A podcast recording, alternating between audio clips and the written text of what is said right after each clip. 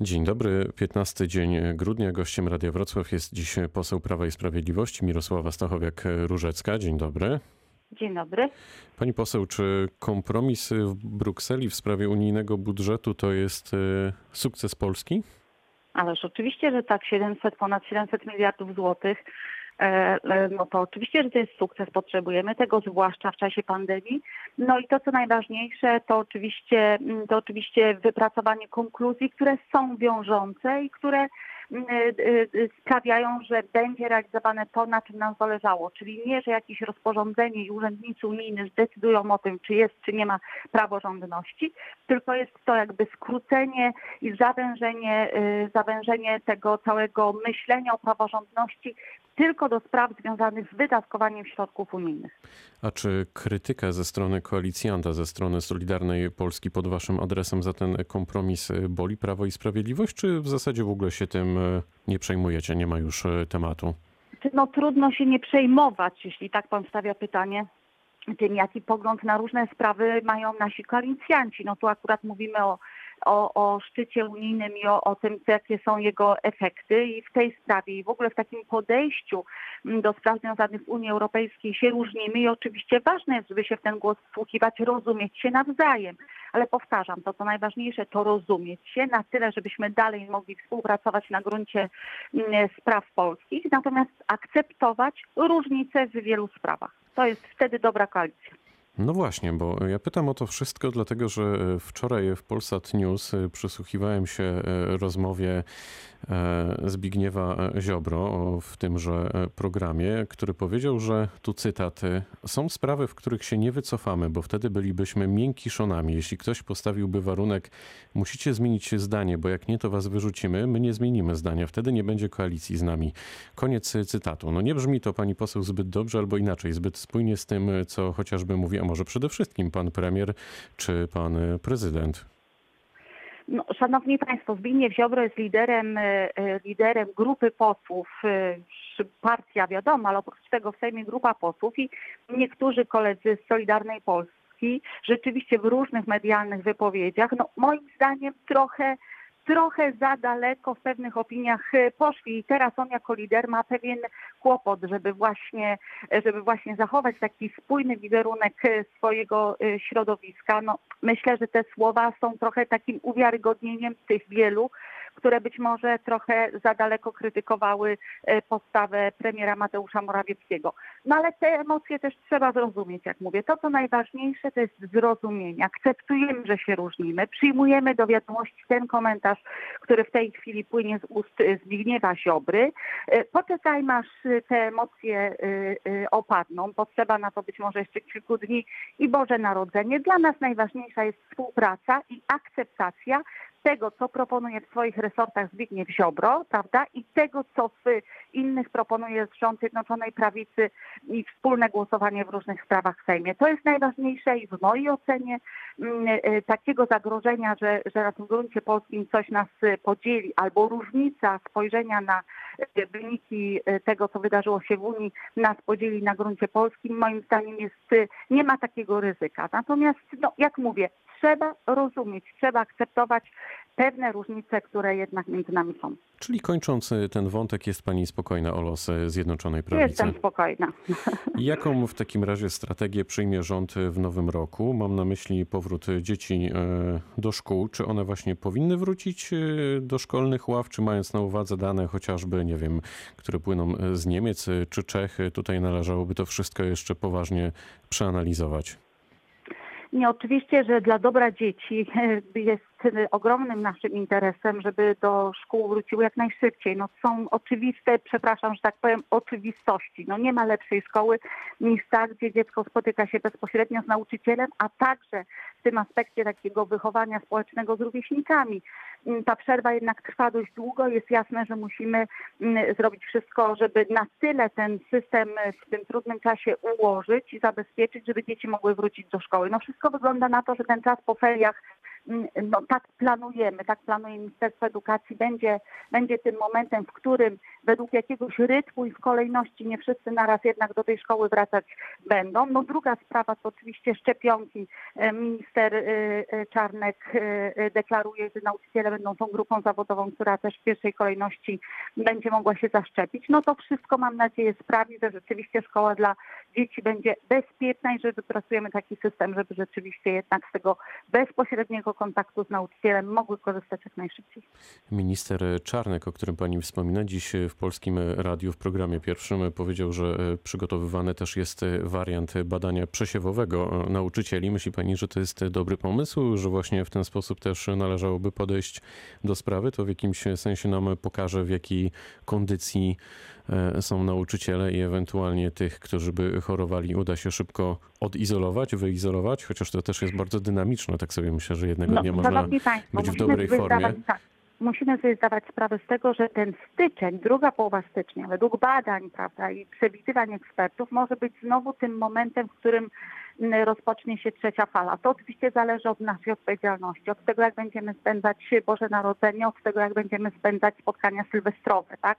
Od tego, jak bardzo, prawda, ile czasu spędziliśmy w galeriach robiąc świąteczne zakupy. No to jest bardzo trudne. Wszyscy musimy naprawdę ograniczyć te relacje do minimum i wtedy pewnie ta druga połowa stycznia będzie e, ten efekt, prawda, spotkań rodzinnych, sylwestrowych i intensywnych zakupów, mam nadzieję, że będzie mniejszy. Tu jest okazja, żeby się odwoływać i, i, i- apelować do państwa, że to jest ciągle fakt, że, że przed nami Boże Narodzenie, spotkania rodzinne, fakt, że są otwarte, prawda, sklepy, żebyśmy mogli zrobić zakupy świąteczne, nie oznacza, że jest normalnie jak zwykle jak każdego roku. Także apeluję, żeby do minimum ograniczyć te, te wyjścia do sklepów i na zakupy i także do minimum z instrukcjami rządowymi ograniczyć e, spotkania świąteczne i sylwestrowe. To po pierwsze. Dlaczego? Dlatego, że i tu rozumiem jakby intencje ministra są dla mnie oczywiste, czyli zakładając, że być może będzie, tak jak eksperci ostrzegają, y, jakiś wzrost w drugiej połowie stycznia zachorowań, to my musimy, żeby znowu nie było sytuacji, w której wyślemy dzieci i po dwóch tygodniach, żebyśmy nie, musieli tego procesu odwracać, żeby ten, ten wypracowany system, w którym oni wrócą do szkoły, rzeczywiście był już y, ostateczny, no to faktycznie warto zrobić badania i się zorientować, na ile faktycznie to akurat szkoła czy nauczyciel jest w tej całej pandemii jakimś y, problemem, prawda? Jaka to jest skala, żebyśmy na tej podstawie mogli wypracować najlepszy system. Powtarzam, naszym interesem jest, żeby rzeczywiście dzieci, jak już wrócą do szkół, w nich pozostały do końca roku szkolnego. Czy pani, pani poseł będzie w gronie osób, y, które się zaszczepią na koronawirusa? No oczywiście, że tak, Szanowni Państwo, no jest taka sprawa i taka sytuacja wyjątkowa w przypadku tej pandemii. No, każdy z nas już zna osobiście, prawda, kogoś, kto chorował i przechodził przez tę chorobę ciężko i każdy z nas zna też osoby, które już w kolejny miesiąc, za chwilę będziemy mieli rok tak naprawdę, są zamknięte, odizol- odizolowane i niestety ze względu na e, różne choroby, z jakimi się borykają, rzeczywiście nie korzystają w ostatnich miesiącach pełną parą, jak to się mówi, że życia. To wszystko powinno jednak nam dać do myślenia. Musimy zrozumieć, że szczepienie to nie jest tylko nasz komfort i nasze bezpieczeństwo, ale rzeczywiście jeśli mamy świadomość, pewna grupa, y, populacja Polaków się nie zaszczepi, to te szczepionki będą też bez sensu. Więc każdy, kto może, nie ma przeciwwskazań, naprawdę powinien moim zdaniem się na to zdecydować, bo tylko wtedy z tej pandemii wyjdzie, a wszyscy wiemy, jakie to są skutki społeczne, i gospodarcze, i emocjonalne i, każde inne. Więc trzeba pomyśleć w tym wypadku, decydując się na szczepienia, a ja zachęcam, żeby jednak myśleć nie tylko o swoim komforcie, ale też o innych.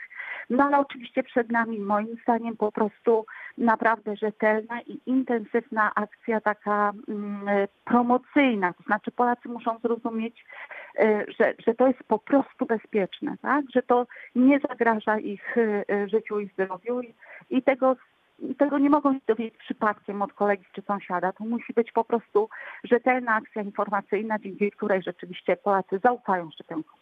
Wszystko wskazuje pani poseł na to, że nowoczesna może nie poprzeć budżetu, który zaproponował prezydent Wrocławia Jacek Sutryk. Coraz więcej osób zadaje pytanie, czy rozpadnie się koalicja rządząca stolicą Dolnego Śląska. Co pani myśli na ten temat? Jak No duże jest to, to jest- ryzyko? Moim zdaniem to jest po prostu wojna, e, wojna w, w rodzinie. No pamiętacie Państwo, no koleżeństwo, które w większości, ja wszystkich nie znam, ale tych, których znam, znajdują się dzisiaj w grupie nowoczesna. Oczywiście, że, e, że wcześniej byli członkami Platformy Obywatelskiej, więc to jest taki trochę wcześniej ten, ta nowoczesna powstała w oparciu o konflikt i przypomnę, miała powstać lepsza Platforma Obywatelska na arenie polskiej, śladu po nowoczesnej nie ma. No pewna grupa osób, która prawda nie pogodziła się w mojej ocenie do końca z tym, że Grzegorz Schetyna mm, i Grzegorza Schetyny wpływy na Nowym Śląsku powrócili, okopali się pod tym szyldem nowoczesna, ale tak naprawdę to jest jedno środowisko i to, co obserwujemy w tej w Radzie Miejskiej, to po prostu wojna w rodzinie. Michał Kurczewski, szef e, klubu radnych Prawa i Sprawiedliwości, uważa, że mm, ewentualny rozpad koalicji może nawet doprowadzić do zorganizowania referendum w sprawie odwołania obecnego prezydenta. E, Czy pani zdaniem e, faktycznie, jeśli by się tak poukładało, że nie dojdzie do porozumienia w sprawie budżetu, to wizja referendum w stolicy Dolnego Śląska jest realna? Oczywiście trzeba będzie brać to pod uwagę i całkiem na serio musi brać pod uwagę taki scenariusz otoczenia Jacka Sutryka, no bo trudno sobie wyobrazić jeszcze trzy lata, prawda, mm, y, y, trzy lata u steru, prawda, wrocławskiego y, Jacka Sutryka bez poparcia i wsparcia y, w, w Radzie Miejskiej, więc oczywiście, że, że taki scenariusz powinien być na serio brany pod uwagę, bo tak jest skonstruowany ten prawda, prezydent wybierany w wyborach prze, w, w, bezpośrednich, jednak z poparciem, zwłaszcza gdy idzie sprawy o sprawy finansowe, budżetowe, potrzebuje poparcia i wsparcia radnych y, w Radzie Miejskiej. Y, Więc, więc to jest sprawa, nad którą oczywiście Towarzystwo i Środowisko wspierające Jacka Sutryka i sam Jacek Sutryk powinni myśleć i się zastanawiać. Mm, My oczywiście chętnie z czegoś takiego skorzystamy, ale to, co najważniejsze, Szanowni Państwo, i w pierwszej kolejności, to naprawdę podchodzimy do tego zupełnie na spokojnie, racjonalnie i na chłodno.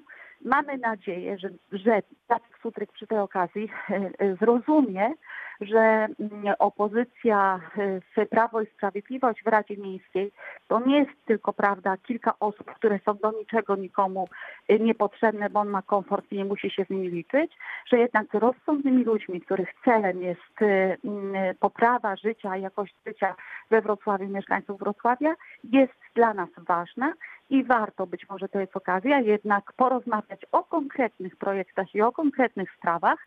Mm, No, wtedy jest szansa na to, że, że zrozumiemy się lepiej albo utworzymy prawda, jakieś Mamy- porozumienie. Mamy Wszystko 20 jest, sekund, e, pani poseł. Wszystko, wszystko jest, y, wszystko to, co najważniejsze, to oczywiście sprawy związane z mieszkańcami Wrocławia. Mam nadzieję, że to środowisko to zrozumie, a nie walka o wpływy e, w Radzie Miejskiej i w ratuszu. To już dosłownie 10 sekund jednym zdaniem. Czy w takim razie prezydent Jacek Sutryk przeszacował? No, zobaczymy w czwartek. Poseł Prawa i Sprawiedliwości Mirosława Stachowiak-Różecka była gościem rozmowy Dnia Radia Wrocław. Bardzo dziękuję za spotkanie. Dziękuję, do widzenia i dobrych, spokojnych, zdrowych świąt Bożego Narodzenia Państwu życzę. O, takie życzenia pytał Dariusz Wieczorkowski. Dobrego dnia.